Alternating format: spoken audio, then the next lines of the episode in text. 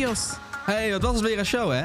Nou, dat was gezellig, toch? Alweer de tweede aflevering van het vierde seizoen en zit er weer op. En waar hebben we het allemaal over gehad? Nou, ik heb voorbij horen komen eh, allerlei festivals in Spanje. Mad Cool, Primavera. Ik ja, heb ook, sorry. Ik ga een beetje lang door over Primavera. Ik wil alvast bij de voorkant mijn verontschuldigingen aanbieden. Ja, vind ik sympathiek, want inderdaad, je gaat er lang over door.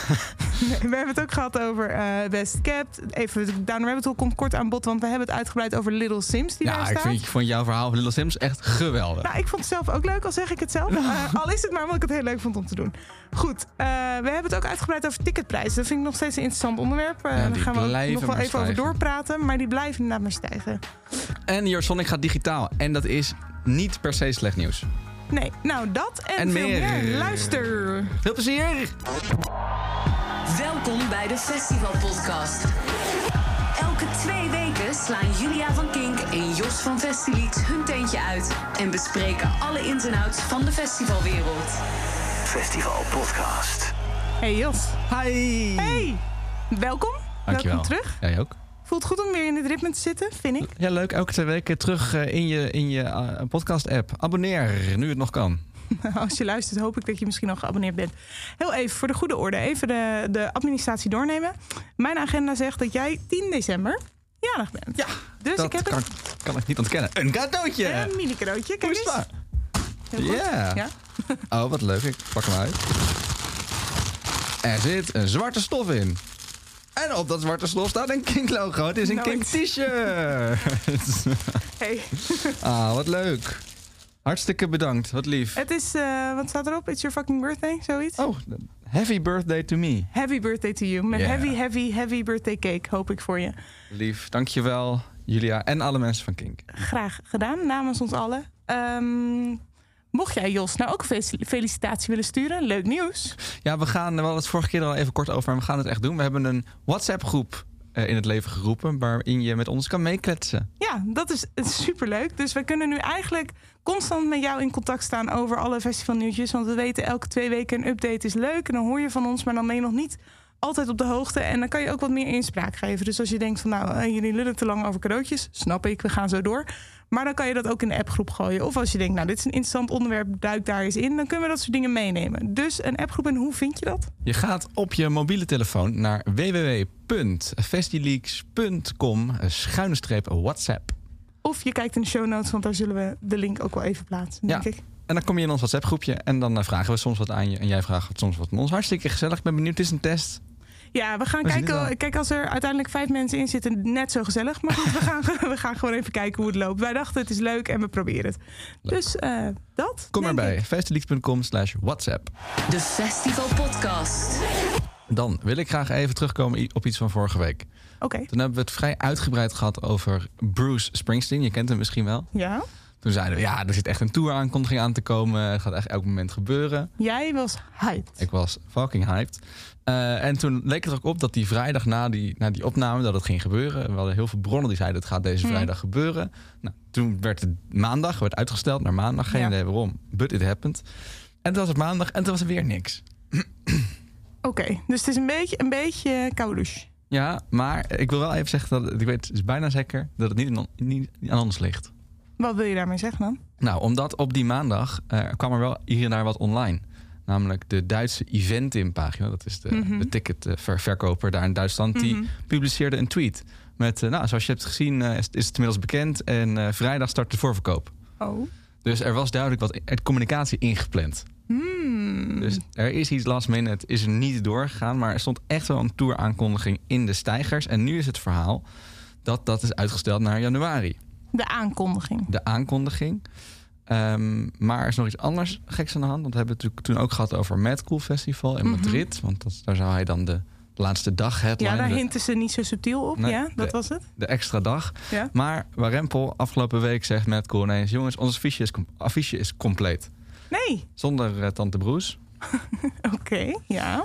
Ehm, dus dat is curieus. Maar het wordt nog curieuzer. Want wie is nou de extra headliner geworden die dag... waarvan wij dachten dat het Springsteen zou worden? Dat Nou. is Jack White geworden.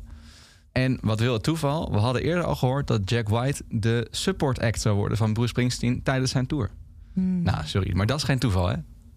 Dus, maar wat, wat is dan de conclusie die je eruit trekt? Denk je dat Mad Cool alsnog zegt het is nu compleet, maar het is niet compleet? Of denk je dat Matt Cool een afmelding van Bruce heeft gehad en zegt, nou dan gaan we maar voor zijn support act, want die is toch al in de buurt? Of Nou, ik denk dat Jack White had daar sowieso gestaan. Maar eh, de- dan dus als, als support act. Mhm. Dus er zijn inderdaad twee scenario's. Of Bruce heeft definitief zijn tour gecanceld. Hij komt niet meer. Dus Jack White is nu plan. B, als plan B de headliner. ja, Eh, dat, dat is zo als zij, eh, als je ze gelooft. Of ja. ze denken, nou weet je, weet niet zeker of het doorgaat, maar we zeggen gewoon dat het nu compleet is. En dan kunnen we altijd mensen nog verrassen. Kunnen we altijd hmm. mensen nog verrassen. Oké, jij hoopt het laatste, denk ik. Ja, Ja. zeker. Ik hoop vooral dat de Bruce Springsteen tour doorgaat. Ja, oké, oké, oké. Maar het schijnt vanwege de corona uitgesteld te zijn. En even snel nog over Ja. Mad Cool. Ja? Die, die, poster is compleet. Mhm. Niet normaal. Ja. Fucking stacked, hè. Dat- Die hebben echt de, de drie headliners op een dag. Die zetten zeg maar eh, Metallica en 21 Pilots en Placebo op een dag. Die zetten Imagine Dragons en The Killers en Stormzy op een dag. Die zetten en Muse en Queens of the Stone Age en Fate No More op een dag. Die zetten Kings of Leon en Florence and the Machine en Pixies op een dag. En dan heb je nog allemaal grote namen weer net daaronder. Zoals St. Vincent, The War on Drugs, Al J. Dus we gaan naar Mad Cool, hoor ik. Nou, ik zou wel dat willen aanraden. Madrid, is een hele fijne stad. Lekker warm, Mhm. lekker eten. Als je nog een festivalletje zoekt volgend jaar, ga lekker naar Mad Cool. Ik vind het eh, goed klinken. Even Jos, als jij dit hoort.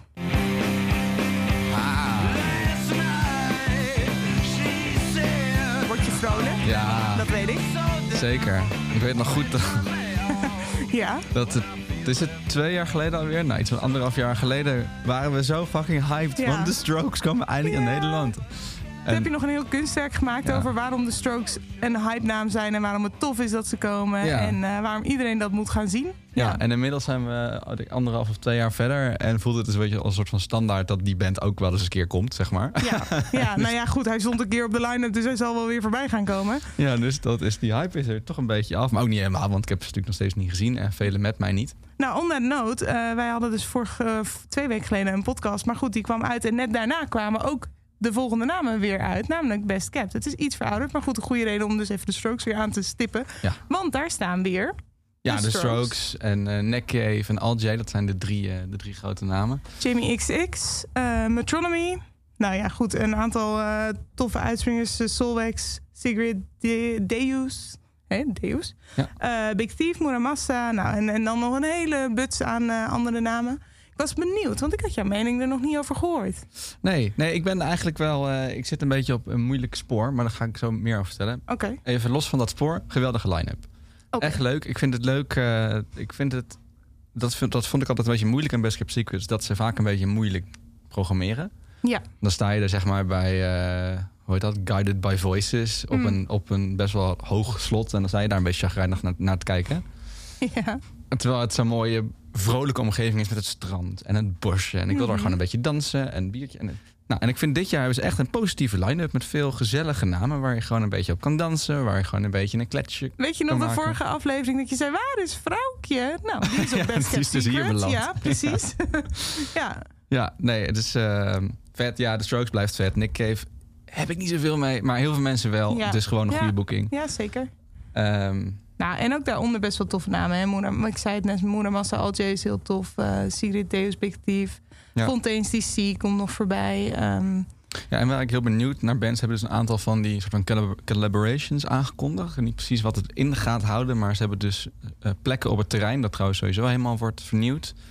Eh, gaan ze samen met partners gaan ze dat aanpakken. En daar hebben ze ook aparte programmeringen voor. Hm. Ik denk dat daar wel hele toffe dingen nog uit kunnen komen. Nou, we gaan het in de gaten houden. Dat is misschien het meer vernieuwende deel. Hè? Dus dat is wel leuk om inderdaad juist in de smiezen te houden. Ja, en een nieuwe huisstijl. Ook leuk. Ja, dat is leuk voor de fans die Leuk het allemaal op socials volgen. Ja, nee, dat is zo. Maar je zei, ik zit ook op een ander spoor, wat wat lastiger is. Dus ik ben benieuwd. Ja, dat zit zo. Eh, ik heb kaart gekocht voor het Primavera Festival. Mhm. Eh, en dat is twee weekenden volgend jaar. En ik Mhm. heb voor beide weekenden kaarten. Dus ik ga daar een kleine twee weken naartoe. En dat is dus geweldig. Een geweldige line-up. Alleen het probleem is, dan heb je iedereen ongeveer wel gezien. Wat vervelend. het grootste first world problem ooit. En daarom vind Ja. ik het dus moeilijk om heel enthousiast te worden van Best Kept Secret line-up I of de Down the Rabbit Hole line-up. I see, I see. Want je denkt, ja, die naam is leuk, maar die Ja, staan ook ergens... Ja. Die heb ik dan allemaal al gezien. Dus Maar zijn goed, dan... als, jij me, als jij vanuit dat perspectief gaat kijken, dan kan je dat van alles wel zeggen. Want Nou, jij- meestal niet binnen één seizoen. Meestal is zeg maar de combi tussen Best Kept Secret en Down the Rabbit Hole en Lowlands en zo. Ja, Dan heb je best wel cynisch heel veel hetzelfde. Ja. Maar Primavera heeft alles. Maar is dat niet elk jaar zo? Dat Primavera alles heeft. Ja. Nou, normaal hebben ze in ieder geval die twee weekenden. En ze zijn, die weekenden zijn nu ook echt stacked hoor. Dat is echt niet normaal. Dan heb je gewoon Gorilla's en The Strokes en weet ik veel, allemaal op één dag.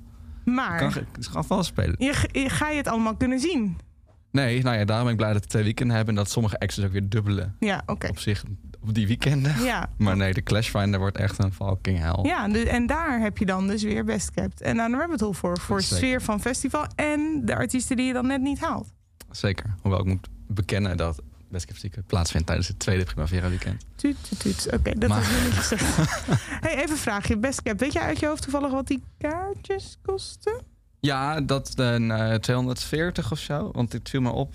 Ehm, afgelopen week was de kaartverkoop. Mhm. En toen moesten we in één week moesten de kaarten worden gekocht voor zowel Down the Rabbit Hole als Best Kept Secret. Ja. De ene was geloof ik 230 en de andere was 220.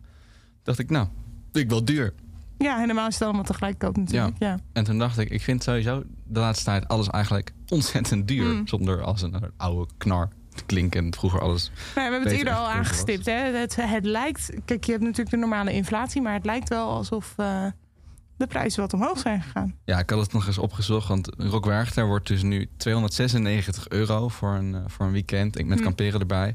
Een dagje Jeez. Pinkpop is 125 euro geworden. Eh, je betaalt 100 euro voor Coldplay en voor Ramstein.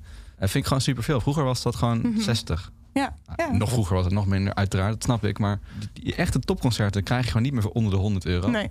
Ehm, en ja, 300 euro voor een weekend waar Werchter nu aan zit. Dat vind ik Mhm. ook gewoon echt fucking heftig. En het ergste vind ik nog misschien wel die nou, iets meer triviale shows. Ik zag bijvoorbeeld een optreden van Ghost in, de, in die nieuwe zaal binnen de Ahoy. Dat is ook gewoon 58 euro. Ik denk, dat is toch gewoon een 40 euro beentje. Ja, ja, ja, ja, ja. Maar goed, ik zat daar dus over in. Dus ik dacht, ik moet even weten of het in mijn hoofd zit. Of dat ik een soort gegronde klacht heb. Of dat ik gewoon naïef, niet zo naïef moet zijn. En moet accepteren, want alles wordt duurder. En En Dus? gewoon meer salaris vragen. Ja, Ja, dus ik heb iemand gebeld. Ik heb gebeld met Martijn Mulder. oké. Die doet onderzoek naar festivals aan Mhm. de Erasmus Universiteit. Eh, en die kon mij alles vertellen over wat ticketprijzen doen. Wat die in de toekomst nog gaan doen. Waarom Mhm. die nu zoveel duurder worden. Dus dat vroeg ik als eerste, beste Martijn. Waarom worden die tickets nou eigenlijk zoveel duurder nu? Nou ja, kijk, om, om dat te kunnen beantwoorden moet je volgens mij ehm, kijken van hoe werkt nou eigenlijk de economie van live muziek. En dan hebben we het over festivals, maar ook over eh, podia. En ehm, nou, er zijn volgens mij een aantal dingen die daarbij een rol spelen. Kijk, het meest voor de hand liggende is ehm, het verhaal van schaarste. Op het moment dat er veel vraag is naar iets en weinig aanbod, dan zie je dat de prijzen stijgen. En dat is ja, volgens mij een, een, eh, een van de basiswetten van de economie. Eh, en dat is natuurlijk in live muziek eigenlijk altijd, nou ja, niet altijd, maar in ieder geval de laatste jaren aan de hand. Hè, dat er ehm, ja, gewoon heel veel vraag is naar, naar, naar live belevenissen. Mensen, heel veel mensen willen artiesten live zien. Ehm, en ja, kijk, op zich letterlijk is er natuurlijk niet weinig aanbod, want er zijn eh tienduizenden, honderdduizenden artiesten in de wereld. Alleen wat die live-industrie zo kenmerkt, is dat het wat we noemen echt een superstar-economie is. En dat betekent eigenlijk dat een heel klein deel van de markt eh, een heel groot deel van, eh, van het geld verdient en de aandacht opeist. Dus je ziet dat ongeveer eh, nou, misschien 5 tot 10 procent van de artiesten in de wereld, en ik denk eerder 5 dan 10 procent, dat die eh, nou, misschien wel 60, 70, 80 procent van alle inkomsten binnenhalen. En dat zijn de supersterren die iedereen wil zien. Ehm, dus als festival heb je misschien wel heel veel eh, artiesten die je kan boeken op je festival.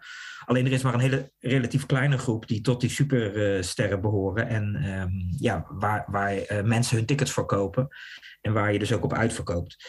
Dus in die zin is er heel veel vraag. Maar er is in die groep topartiesten is relatief weinig aanbod. En, en er is ook nog heel veel concurrentie. Dus dat betekent ja, dat, dat de live-industrie in een, eigenlijk in een soort lastige situatie zit. Waardoor de machtspositie heel erg bij die artiesten ligt. Het is een markt die mondiaal steeds groter wordt. Er komen heel veel festivals, in ieder geval voor corona natuurlijk bij. Uh, ook in andere delen van de wereld. Dus het, het is een steeds lastigere markt waarin die artiesten steeds meer geld kunnen vragen. En ja, het is ook gewoon een hele simpele economische wet dat op het moment dat een, een product duurder wordt om te produceren, of in dit geval een festival duurder wordt om te maken, omdat de artiesten duurder zijn, dan uh, betekent dat ook iets voor die ticketprijzen. Uh, nou, daarnaast, en dat is dan denk ik zeker een corona-effect, uh, dat uh, productie op zich ook duurder wordt. Hè. We weten allemaal dat er op dit moment schaarste is aan, uh, aan mensen, aan arbeidskrachten. Eh, dat ook veel producten duurder zijn geworden. Dus ja, als festivalorganisator zit je nu in de situatie dat eigenlijk al je aanbod duurder is geworden. En ja, normaal gesproken kan je dan maar één ding doen en dat is dat doorberekenen in de ticketprijs. Dus ik denk dat het wat dat betreft een hele logische ontwikkeling is op dit moment dat we uh, stijgende ticketprijzen zien in de, in de festivalwereld. Alles is duurder geworden. Dat is de, misschien de simpele verklaring ervoor. Ja, dat is ook wel logisch natuurlijk dat alles duurder wordt. Ik bedoel, je ziet het, je ziet het letterlijk om je heen. Van gas tot speelgoed tot uh, auto's, noem maar op. Ja. Um, we zitten in een hele gekke situatie. Maar ook wel interessant wat hij zegt, is dat zij hebben, zij hebben de macht. Dus zij kunnen vragen wat ze willen. Dus dat kan ook gewoon uh, omhoog qua prijzen. Ik vond die term, dat, uh, dat superstar economy, vond ik mm -hmm. wel vet. Is, ja. klopt natuurlijk een klein, klein groepje, die, die, daar doe je het eigenlijk voor. Of die heeft het ja. die, voor, voor, het zeggen. En dacht ik, nou, ik zou ook kunnen zeggen van ja... Uh, waarom doe je dan niet een wat minder grote artiest boeken? Maar hij zegt, ja, het is ook gewoon een berekening. Dat zijn de enige artiesten die ook die investering weer terugverdienen. Ja. Weet je wel, aan merchandise, aan baromzet, ja. aan ticketverkoop, ja. uh, standaard gezien. En als je het niet doet, krijg je ook nog eens vakken veel gezeik. Want dan krijg je het hele Festival Festival Forum over je, over je nek.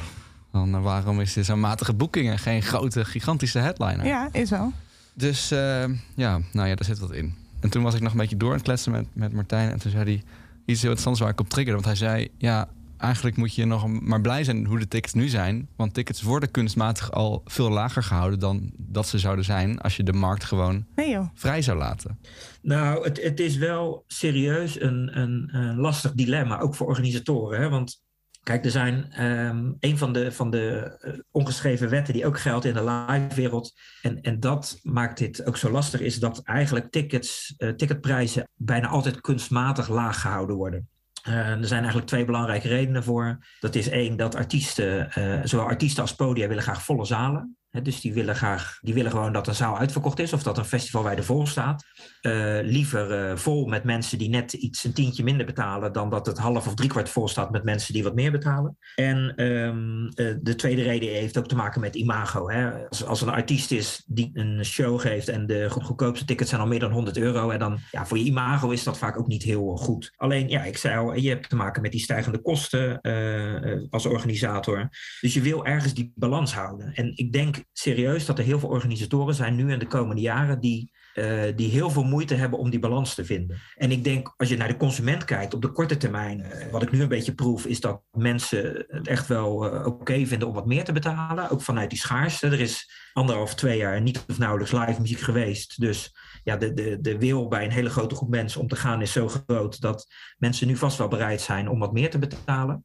Alleen of dat op de lange termijn um, uh, ook zo werkt, dat, dat betwijfel ik wel. En ja, het, het zal heel erg zoeken zijn naar die balans. En ja, wat je vaak ziet in dit soort ontwikkelingen, uh, is dat uiteindelijk met name het middensegment het heel lastig krijgt. Kijk, ik denk echt de hele grote spelers, uh, bijvoorbeeld de, de, festivals die door Mojo Live Nation georganiseerd worden, ja, die hebben vaak zoveel slagkracht en internationale uh, kracht en netwerk, dat ja, die het vaak wel, wel bolwerken. Bij de kleinere festivals die niet zo heel erg afhankelijk zijn van die dure headliners, zal dat ook nog wel gaan. Maar wat je vaak ziet in dit soort gevallen is dat juist in het middensegment van festivals die wel graag die, die dure headliners willen, maar misschien niet de internationale slagkracht hebben van de grote organisaties, dat die het misschien lastiger krijgen. En dus ja, uiteindelijk of moeten gaan kiezen van die tickets moeten echt veel duurder gaan worden, uh, met risico dat mensen gaan afhaken. Of uh, ja, dit, het wordt gewoon moeilijker om uh, zwarte cijfers te schrijven aan het eind van je festival. Ik denk dat ook in algemene zin geldt, dat er is gewoon een prijs die mensen ergens voor willen betalen. En ja, als, als Pinkpop uh, structureel, ik zeg maar wat, uh, en nu is het uh, rond de 100 euro voor een dagticket volgens mij. ja, als zij structureel 150 euro voor een dagticket moeten gaan vragen, ja, dan, dan komt er ergens natuurlijk een grens waarop mensen dat niet meer gaan doen. Of waarop inderdaad je een, ja, een, een bepaalde elite alleen maar aantrekt. Maar ja, dat is natuurlijk ook niet iets wat, wat hoort bij de popsector en bij dit soort festivals. Dus ja, ik vind het toch lastig om te voorspellen hoe dat uh, zich in de toekomst gaat ontwikkelen. Maar ja, wat ik wel weet, wat ik net ook zei, is dat ik denk dat het voor met name organisatoren wel echt een heel lastig punt is hoe ze daar de komende jaren mee om moeten gaan. Ik vind dat laatste het allerinteressantst misschien wel. Hij zegt, er is gewoon een prijs die mensen er maximaal voor willen betalen. Hm. Betekent dus dat het op een gegeven moment stopt? Die, ik ben super benieuwd naar die grens. Wat is voor jou de grens? Nou ja, vind ik lastig, omdat ik natuurlijk veel, vooral naar festivals toe, veel vanuit werk ook ga. Ja. Dus de laatste keer dat ik een kaartje uh, heb betaald, denk ik, voor een festival is in 2013 geweest naar Werchter. En toen was het 190 euro, misschien of zo. Ja, nu is het 300. Ja, nou, dat- is, een, dat is een, eh, een, ho- een hoop meer geld. Inmiddels ben ik wel werkende. Toen was ik student. Dus dat zou ik misschien wel weer doen.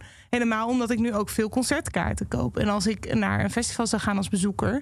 dan redeneer ik vanuit het perspectief... Ik ben ook niet altijd de leukste festivalbezoeker wat betreft sfeer. Ik vind het wel leuk en ik zal heus wel een biertje drinken en eh, meedansen. Maar ik wil ook serieus naar alle optredens, zeg maar. Ehm, dus ik, ik redeneer dan vanuit het feit... anders had ik al die concerten moeten, kaartjes moeten kopen, zeg maar. Zo zie ik het dan. Hoewel dat ook niet altijd eh, gelijk uitkomt. Want als je een heel, hele toffe show ziet... dan ga je een half jaar later alsnog naar de show van die artiest... omdat het zo tof was op Werchter, zeg Ja. maar. Dus dat, dat klopt natuurlijk niet altijd. Maar goed, ehm, ik, ik vraag me af of die grens niet opschuift. En dan, en dan ga ik nu even de vergelijking leggen met de tabaksindustrie. Ik weet nog, toen ik begon met studeren... was een pakje, nou, 6 euro. Ik heb Zo. geen idee. Ik heb, Ik, nou ja, ik heb ook nooit gerookt, maar ik zat, ik zat altijd met, met vriendinnen die wel rookten. En die zeiden altijd van, ja, als een pakje boven de 6 euro gaat kosten, dan stop ik. Nou, mag jij raden of die vriendinnen nooit gestopt zijn met roken? Ook al werd het pakje steeds duurder en duurder en duurder. Dus eh, het ligt er ook aan met welke stappen. Kijk, het wordt kunstmatig matig laag gehouden. Maar eh, als je steeds heel klein stapsgewijs die prijzen ophoogt... dan is het elke keer net iets meer van je salaris. Maar je krijgt ook misschien wel net iets meer geld binnen... want eh, inflatie, weet ik het wat. En dan, ja, dan, ik denk dat je dan op die manier... de meeste mensen nog wel een beetje behoudt. Terwijl als je in één knal het omhoog gooit... dan zullen mensen heel erg afschrikken. Wat je nu in feite krijgt... omdat je al bijna drie zomers geen festivals hebt gehad. Ja. Nou ja, ik ben nog heel benieuwd. Ik kan me echt wel voorstellen dat ik werk daar maar voorbij laat gaan als 300 euro kost. Als ik ook voor Ja. 200 euro naar Lowlands kan. Dan- Ja, nou ja, dat, eh, dat, dat is er. En wat je natuurlijk wel krijgt helemaal nu, nu er zoveel aanbod is, omdat mensen zo lang stil hebben gezeten, is dat je eh, binnen Europa veel aanbiedingen krijgt van festivals die misschien goedkoper zijn, die wel dezelfde artiesten hebben. Ja. Dus dat je dan op die manier toch even gaat kijken naar, oké, misschien ga ik dan naar een ander festival om maar al die artiesten te kijken voor een lager prijsje. Ja, mijn Primavera Soundticket was relatief vrij goedkoop. was 300 euro, maar wel voor twee weekenden. Ja, en al die artiesten die je Ja. toch al wil zien. Dus dan heb je ze maar allemaal gezien. Ja, dus eh, nou, ik ben super benieuwd waar het heen gaat. Gaat het ooit stoppen? Stopt het ooit? Moeten we heel veel VIP-pakketten krijgen? we dat dan om er een beetje voor op te maken? Dat is het laatste wat ik Martijn vroeg. nog buiten alle hele praktische corona-dingen.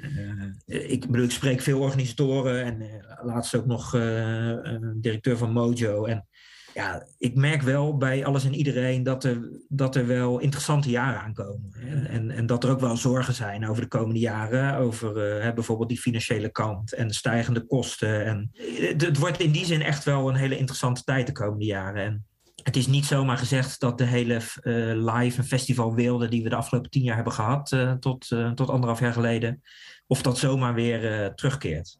En wat, wat in die zin wel interessant is, er zou je een situatie kunnen krijgen bij de grote festivals die vergelijkbaar is bijvoorbeeld met een Ziggo Dome. In die zin, ja, de Ziggo Dome koop je staanplaatsen arena, eerste ring of tweede ring met verschillende prijzen. En dan binnen die ringen zitten vaak ook nog prijsverschillen. Zou je dat ook meer kunnen gaan zien op festivals? Hè? Dus dat, dat zou natuurlijk wel kunnen. Dat je het niet alleen hebt over echte VIP-decks, maar dat je gewoon naast het, het standaard voorvak, wat je vaak bij de hele grote stages ziet op festivals, ja, dat je misschien wat meer een categorisering krijgt. Alleen op een festival is dat natuurlijk bijna niet te organiseren als je daar verschillende prijzen aan wil hangen. Hè? Want ja, dan ga je iemand die bijvoorbeeld eh, betaald heeft voor het voorvak, ga je daar misschien andere bandjes voor geven. En alleen als je dan een rood bandje hebt, dan heb je betaald voor het voorvak en dan mag je daarin. Ik denk dat festivalorganisatoren daar ook heel huiverig voor zijn, omdat het hele idee van een festival, van juist rondlopen, ontdekken, eh, ja, eigenlijk heel spontaan bepalen wat je gaat doen en hoe je die show wil beleven, dat dat er een beetje van afgaat. Dus ik zie dat niet zo snel gebeuren. Alleen ja, ik denk dat er ook wel organisatoren zijn die denken van ja, er zijn vast wel mensen die willen betalen om in dat voorvak te staan. Ehm, dus moeten we daar iets mee of niet? Premium vakken vind ik het allerslechtste idee wat er bestaat. Ja, dat zei je vorige aflevering natuurlijk ook al. ja, ja, ja. ja, Dat vind ik echt schrikkelijk. Ja, ik, ik herinner me nog, volgens mij was het Ide Kofferman, de Down Rabbit Hole Mhm. directeur. Daar zaten we toen, tijdens Eurosonic, toen dat nog kon, zaten we daar een keer mee aan tafel. Ja. En toen zei hij de zin, wat zo mooi is aan een festival, is dat de advocaat naast de student loopt. Of zoiets. Ja, dat vond ik ja. een mooie zin, die heb ik, die heb ik onthouden. Ik denk dat het in zijn eh, geval misschien ook wel direct over Down Rabbit Hole ging. Maar inderdaad, dat is wel de sfeer die je over het algemeen eh, verwacht op festivals. Ja. En dat is inderdaad ook de reden waarom ik denk dat jij en veel anderen met jou het niet eens zijn met het idee premium vakken, VIP vakken, eh, voorrang. Maar goed, het gaat hier natuurlijk niet alleen over festivals, maar ook over zalen. Maar ook daarin eh, geldt een beetje hetzelfde sentiment natuurlijk. Ja, ik begrijp me niet verkeerd. Ik ben in de basis trouwens niet tegen VIP-pakketten. Mhm. Ik vind dat op zich een goede manier. Wat hij zegt, er is gewoon een groep die Ja. betaalt gewoon 300 euro voor een show. Eh, Whatever. Ze Ja. betalen, hoe, hoe het ook wordt, ze betalen het toch wel. Ja. En ik snap dat je daar als ticketsverkoper ook gebruik van wilt maken. En ik kan me zelfs voorstellen dat het een kans is om, dat voor de rest, om het voor de rest van de groep wat goedkoper te houden. Ja. ja, precies. Wat je vorige keer ook zei over Pinkpop. Dat Ja. er veel gezeik was over die Wilhelmina-deck, whatever. Maar ja, dat is wel een manier waarop ze andere ticketprijzen laag kunnen houden. Voor ja. mij mag het wel een zijn als dat betekent dat ik gewoon nog voor 200 euro naar Pinkpop kan. Zolang het maar niet voor en echt, zeg maar, disabilitating is voor het gewone publiek. Toch? Dat is denk ik wat je Ja. voelt. Nou, mooi. Eh, Maar het worden spannende jaren. Dat heb ik van Martijn gehoord. Ja, nee, ja dat, dat is het denk ik. We zullen het goed in de gaten moeten houden. Het, zal wel alle, het kan alle kanten nog opgaan. Ja, krijgen wij weer gewoon een perskaartje aan. Ik wel, ja. Oh, heel, heel skeer. Maar wel, dat is vaak wel hoe het gaat. Maar eh, nou ja, ik sluit niet uit. Een keer Seagate, een keer Primavera. Dat zijn wel leuke dingen. Dan ga ik voor werk niet voor elkaar boksen natuurlijk. Zeker, nou ja, en ik vind ook soms is het ook wel lekker om niet te hoeven werken. Zeker. De Festival Podcast. Zo'n festival waar we wel altijd werken is Eurosonic. Ja, Ehm, maar van de week kwam het nieuws. Eurosonic 2022 is wederom een digitale editie. Net als dat in 2021 was. En dat voelt toch een beetje als een sip begin van het jaar. Is zo. Om wel even aan de positieve kant te noteren dat het dus wel doorgaat. Maar in een digitale variant. Laten we hem zo bekijken. Maar Ja. inderdaad, het is wel jammer. Want we hadden natuurlijk gehoopt dat ze met z'n allen in Groningen eh, aanwezig zouden zijn. Voor de mooiste, beloftevolle, hoe zeg je dat? De grootste beloftes van 2022. Ja. Heb jij veel eh, memorabele streams gezien de afgelopen twee jaar? Welke zouden je weer zo naar boven komen? Ik weet dat iedereen heel lovend was over Dua Lipa. Ja, Studio eh Maar 2054. ik heb zelf mij vrij weinig verdiept in de streamshows. Voor mij, ik heb er redelijk wat gezien, maar er zijn er twee die echt heel erg bij zijn gebleven. Eentje is Glastonbury. Mhm. Oh ja, oké. Ja. veel, want dat was haast een soort film. Ja. En de andere is naar de slag. 2021 dus. Cool, oké. Dus in zoverre vind ik het ook niet het allerverdrietigste van de hele wereld. Nee, ik weet dat jij er, daarom wilde ik het er met jou over hebben, dat jij er vorig jaar best wel lovend over was. Dat je ook best wel veel hebt kunnen zien voor de verandering. Ja, nee, dat is Ja. het natuurlijk. Want ze hadden toen eh, de maand dat weer gaan doen. We weten niet, weet de details nog niet precies. Maar toen hadden ze vier dagen lang, het hele festival lang, dus drie uren per avond. Eh, vier streams tegelijk. Mhm. En je kon heel makkelijk van de ene stream naar de andere stream klikken. Ze duurden allemaal, al die sets duurden maar 20 minuten. Mhm. Dus het voelde echt een beetje, nou ja, als een festival voor de Spotify, voor de TikTok-generatie. Weet je, gewoon pap, next, bam. en op die manier kon je gewoon zoveel dingen zien. Ik, heb nog, ik, zo, ik had nog nooit zoveel artiesten leren kennen eh, op een, op een Your Sonic-editie. Ja, nou dat snap ik wel. Want de normale liter bij Eurosonic, daar hebben we het wel eens vaker over gehad. Het is in die hele stad, maar je moet van, van de ene plek naar de andere. En aan de ene kant is dat heel leuk, maar je moet op tijd zijn, want het moet niet vol zijn. En je moet er gewoon best wel veel tijd voor incalculeren. En dit is inderdaad heel erg grap snappen. Het is net een Black Mirror aflevering, maar dan leuk, zeg maar. En ehm, dus ik snap wel dat het wat dat betreft kan het wel ehm, veelbelovend zijn. Al had ik eigenlijk gehoopt op een, een combinatie van beide. Maar goed, daar hebben we het vorig jaar volgens mij ook wel over gehad. Dat we dachten, nou, dat zet de toon. Misschien kan deze variant, de live variant, voortgezet worden naast een echte variant eh, IRL. Ja, ja, dat is een hybride vorm zag ik wel voor. Ja. Maar het is niet anders. Dus ik heb nog wel vier tips om er wat van te maken Wat deze goed. Eurosonic. Oké, top. Heb, eh, naar, aan de hand van mijn eigen ervaring van vorig jaar. Heel goed. Eén ding. Print het blokkenschema. Alsnog printen. Print het blokkenschema. Doe gewoon alsof je daar naartoe gaat. eh, en kijk welke actie je wil zien. Dus dat is ook eigenlijk nummer twee. Luister alles en vecht de clashes uit. Nou, dan mag je nu wel beginnen, want het is een hoop. Zeker, daarom zeg ik het ook nu. Ja. Eh, ga alles luisteren. Het is echt superleuk om op die manier nieuwe artiesten te leren kennen. En je zou ook merken dat je die dan gedurende het jaar steeds weer terugziet. Dan denk hey, dat was een Eurosonic Ja. dingetje. Drie, pak niet gewoon even een stukje van de stream. Maar blok in je agenda gewoon die avonden. Of een van de avonden dat je wil gaan kijken.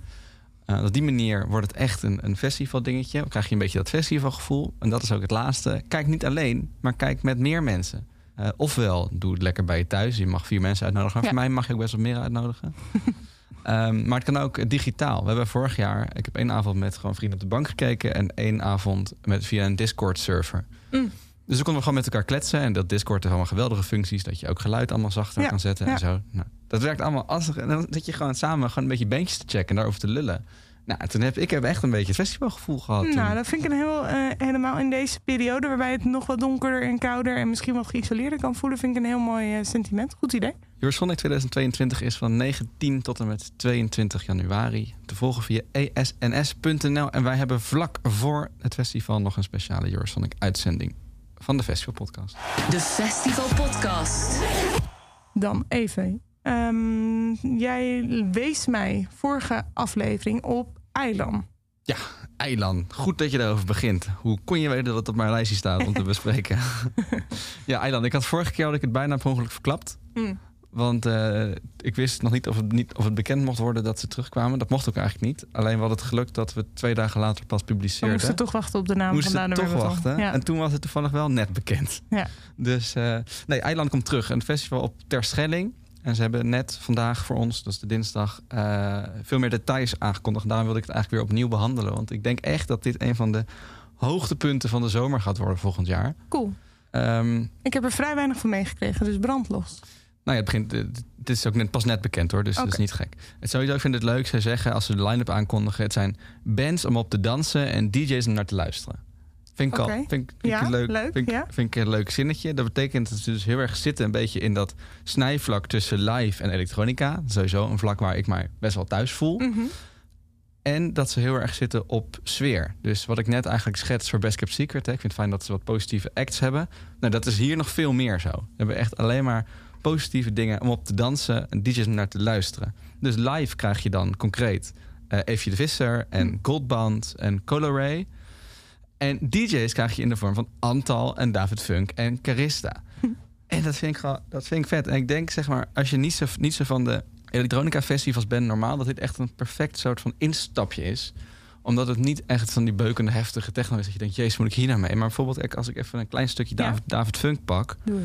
Kijk, die draait gewoon dit soort dingen.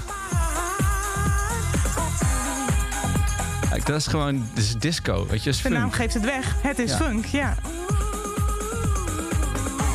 Nou, en dat doet, eh dat doet Vet. Kijk, Antal is ook gewoon, zeg maar, vrij laagdrempelig. Ja, ja, ja, oké. Weet je, dus dat is gewoon de vibe. En dan pak je daar een beetje goldband gewoon bij, wat ook natuurlijk ontzettend dansbaar is. Ja.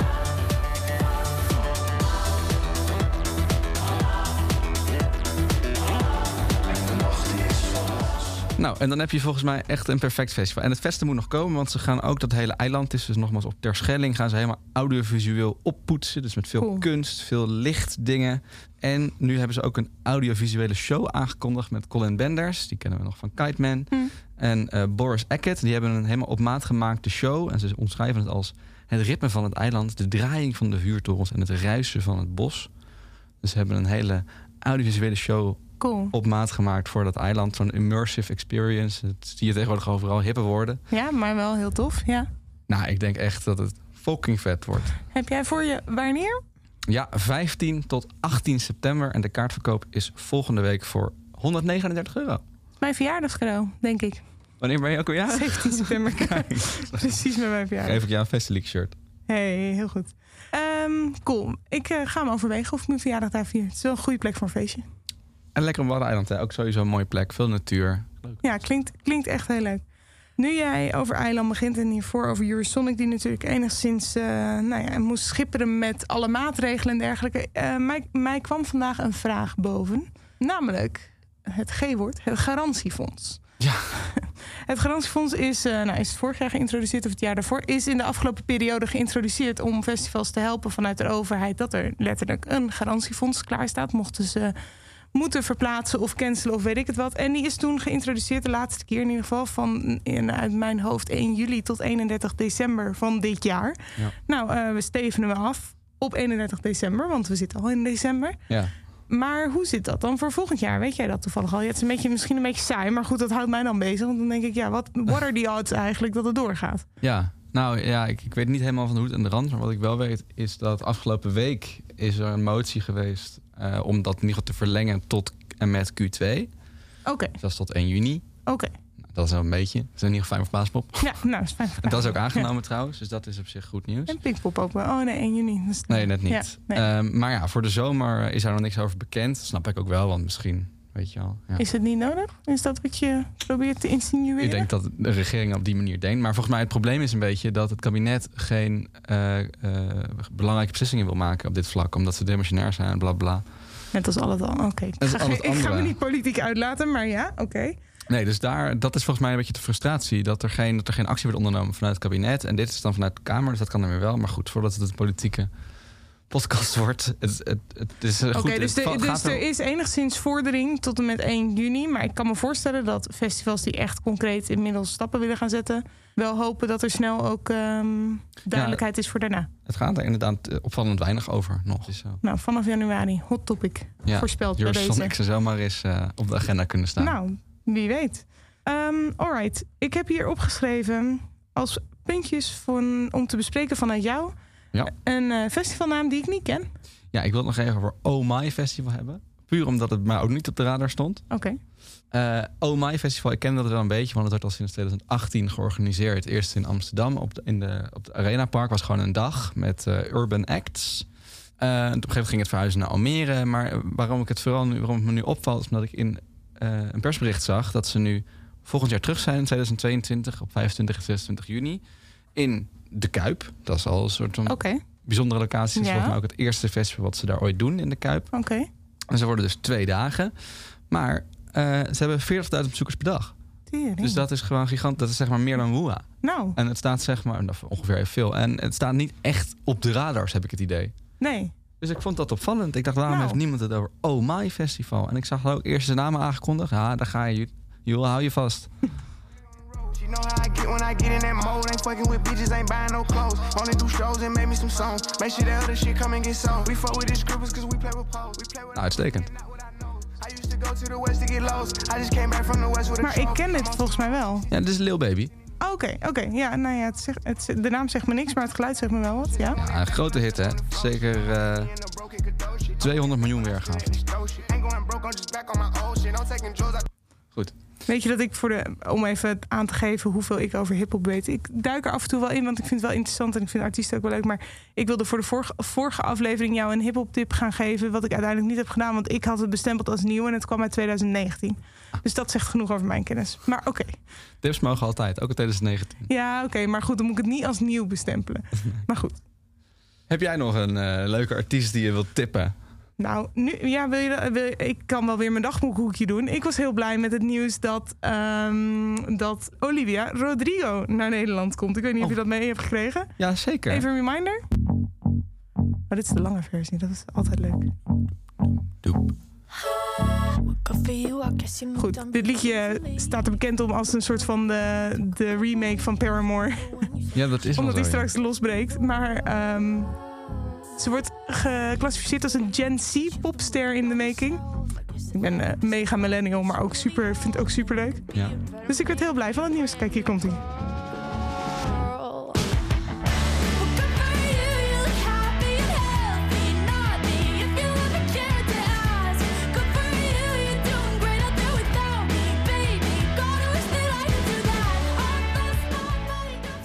Als je een beetje van eh, popmuziek houdt, andere goede popliedjes op haar album, kan het aanraden. ja, ik zal je vertellen. Ik ga tickets kopen.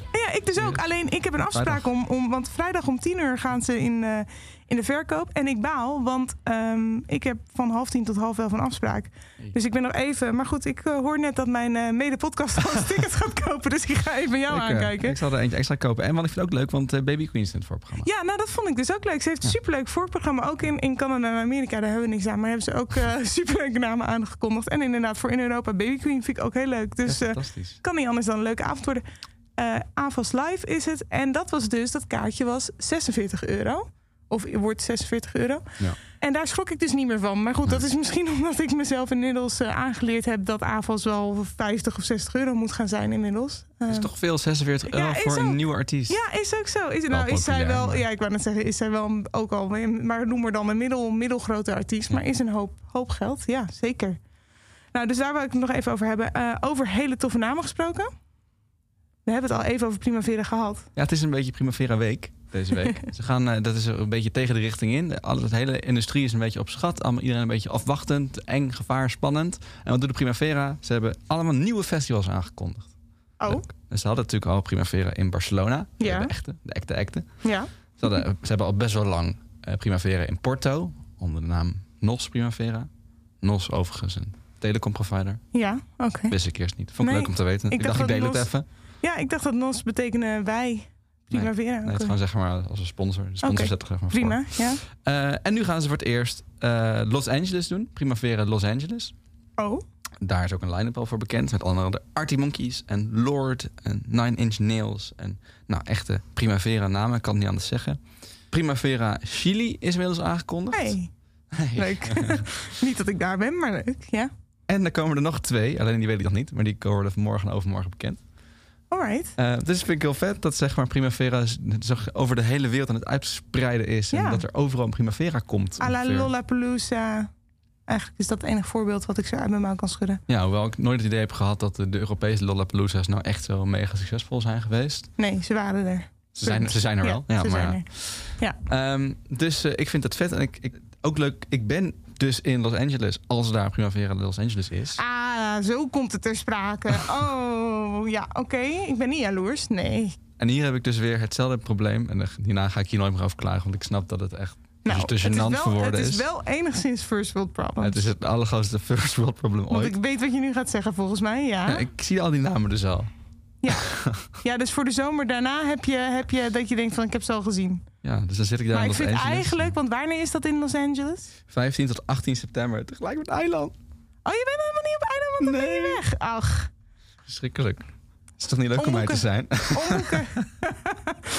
Oké, oké, nou goed. Ehm, En ook nog een leuk feitje. Tickets, 400 dollar. Ja, maar dan moet je ook nog een vliegticket naar eh, LA kopen. Ja, 400 dollar is fucking veel. Oh, zo. Ja, weet ik, weet ik veel. Hoeveel kost een concert in Amerika? Dan die- moet je wel een beetje... Ja, in de USA is alles nog veel duurder dan hier. Ja. Echt bizar. Nou. Het schijnt door de verzekering te komen. Hebben we nog wel eens over. Ah, Oké, nou goed. Ik zou zeggen dat ik... eh I'm sorry for you, but I'm not actually good for you. Ehm, Maar ik dacht om toch voor de laatste keer mijn first, first world problems te illustreren. En nogmaals, daarna ik beloof dat ik het er echt niet meer over zou hebben. Want ik weet hoe verwend ik klink. Ehm, En om ons te laten meegenieten, het gepurpel wat er niet bij zal zijn. Ja? dacht ik, ik doe even een mashup Ja. van die twee weekenden Primavera. Om te laten zien hoe belachelijk veel daar staat. Hoeveel headliners daar staan. Hoe is het mogelijk? Nou, komt ie, hè? Telt u mee, daar komt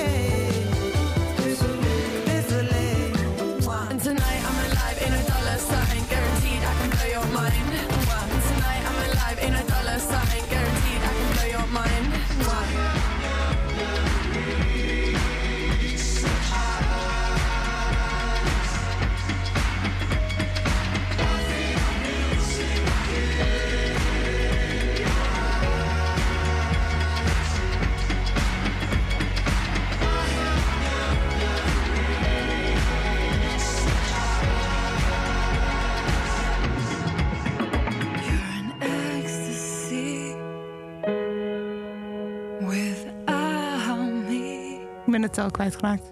Ja, dan mist ook de, National nog. En Nick Cave, Phoenix. Nu En, noem je wat er allemaal nog niet voorbij. ja, precies. Dat is Ja, er ook allemaal. En Georgia Smith. Nou, god. Het houdt. En Massive Attack. En Beck. En Goed, veel plezier daar. We zien, je, we zien je daarna wel weer. We zien de euforische Jos wel voorbij stuiteren. Leuk oh, voor dat ons, hè? wordt, shit, dat wordt Goed. zo onvergetelijk.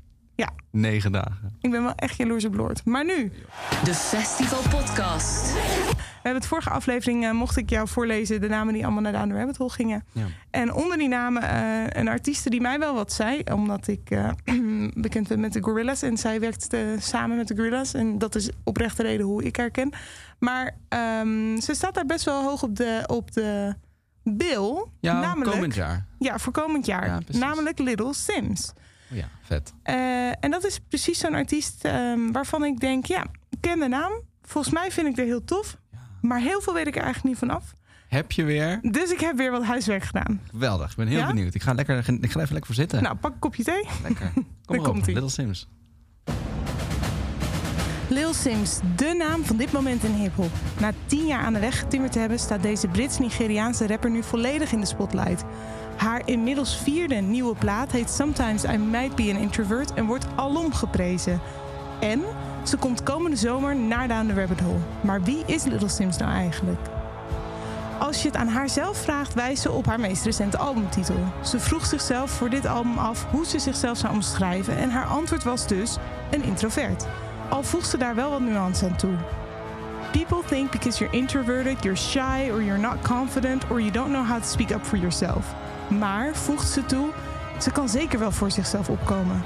Overigens betekent dat niet dat ze altijd de grootste mond heeft. In haar lyrics zie je dat ze pas wat zegt als ze echt wat wil toevoegen. De teksten bevatten scherpe observering over de wereld om haar heen, zowel als introspectieve gedachten. Op muzikaal gebied hoor je op Sometimes I Might Be an Introvert juist heel veel verschillende stijlen. Hip-hop, 90s RB, afrobeat, harde beats en dramatische strijkers komen allemaal voorbij. En altijd samen met een overweldigend strakke flow. I see sinners in a church, I see sinners in a church. Sometimes I might be introvert, there's a war inside. Even weer wat verder terug in de tijd. Little Sims is eigenlijk altijd al een introvert persoon geweest. Als ze in 2015 aan de vooravond staat van een Amerikaanse tour, geeft ze de voorkeur aan bankhangen met een dekentje. In een interview destijds zei ze: I'll leave my house if I need to. Otherwise, I'm super comfortable in my own space and in my own company. Het doet gelukkig niks af aan haar charismatische uitstraling op het podium en de schade aan Little Sims fans blijft groeien. Sterker nog, na een reeks sterke mixtapes en EP's had ze ook gelijk een handvol prominente fans. Een van de eerste was niemand minder dan Kendrick Lamar. Hij zei in 2015 dat hij niet echt op de hoogte is van Britse rap, maar pretty dope um, by the name of Lil Sims. Lil Sims, she might be the illest doing it right now. met die aanbeveling maakt Sims in 2015 op Pukkelpop haar festivaldebuut in de Benelux. De tweede prominente supporter van haar werk is Lauren Hill. De voormalige Fugees frontvrouw is al vanaf jonge leeftijd een groot voorbeeld voor Sims. In 2016 gaan de twee samen op tournee en is Little Sims een stap dichter bij haar reputatie als your favorite rapper's favorite rapper. Na Kendrick en Lauren kan ze ook rekenen op de support van Damon Albarn. In het najaar van 2017 staat ze in een bomvolle Ziggo als het voorprogramma van Gorillaz. Ook een act die van oudsher liever binnen in de studio en achter de schermen blijft... dan dat ze het grote publiek opzoeken. Samen maken ze vervolgens de track Garage Palace. Een track over de pijnlijke gedachten die boven komen drijven als je alleen thuis bent en je je geest op het ritme van de regen in de vrije loop laat.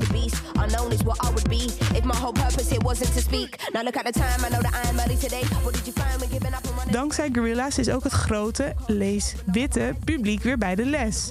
Het mocht even duren, maar in de zomer van 2018 staat Sims voor het eerst op een groot Nederlands festival. Op Lowlands in de Heineken tent. Waar tijdens die show haar bescheidenheid de boventoon voert, verandert ze s'avonds in een van de eyecatchers vanaf het moment dat ze tijdens de headline set van Gorillaz het Alpha podium opstapt. Een jaar later staat ze op Woeha. En waar het Lowlands publiek misschien nog wat huiverig was, valt daar de bom. Haar meest populaire track, Venom, wordt ontvangen met een enthousiasme waar Winninghuizen een jaar eerder nog van had kunnen leren.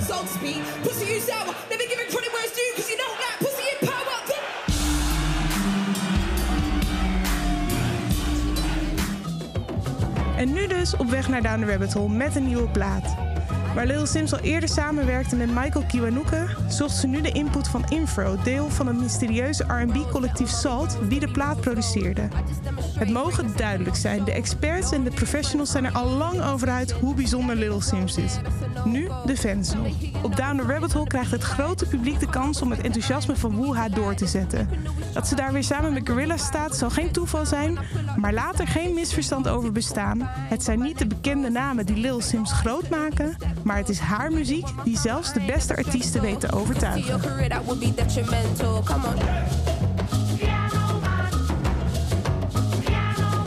Ik heb voor mijn huiswerk dus eh, een beetje ingeluisterd. Ja. Ik word zo vrolijk van die laatste plaat. Dus het is, het is goed, eh, leer maar weer, het is goed om je huiswerk te doen. Want Nou. eh, ik kijk des te meer, nog meer uit naar Down the Rabbit Hole. Wat een geweldig verhaal. En Ja. inderdaad, hoe kun je daar nu niet nog zin in hebben? Nog meer zin in hebben. Little Sims on Rabbit Hole. Hoog op de poster. En terecht. Terecht. Ja, zij horen wat, eh, wat wel meer eh, mensen dus horen in de industrie. En wij gaan het zien van de zomer op Down the Rabbit Hole, Little Sims. Leuk. Ik heb geen punten meer, Jos. Ik ook niet. Nou, dat is een, een mooi punt om te eindigen dan, denk ik. Als je tot zover hebt geluisterd, dan vind ik dat je eigenlijk wel een perfecte kandidaat bent voor in onze WhatsApp groep. Ja, Dus- zoek die via de show notes. Of surf naar festileaks.com slash WhatsApp. En dan zien we je daar verder. En dan eh, rest ons nog te bedanken Hanna en Joris, onze redactie. En tot de volgende uitzending. Tot over twee weken. Dit is een podcast van Kink. Voor meer podcasts, playlists en radio, check kink.nl.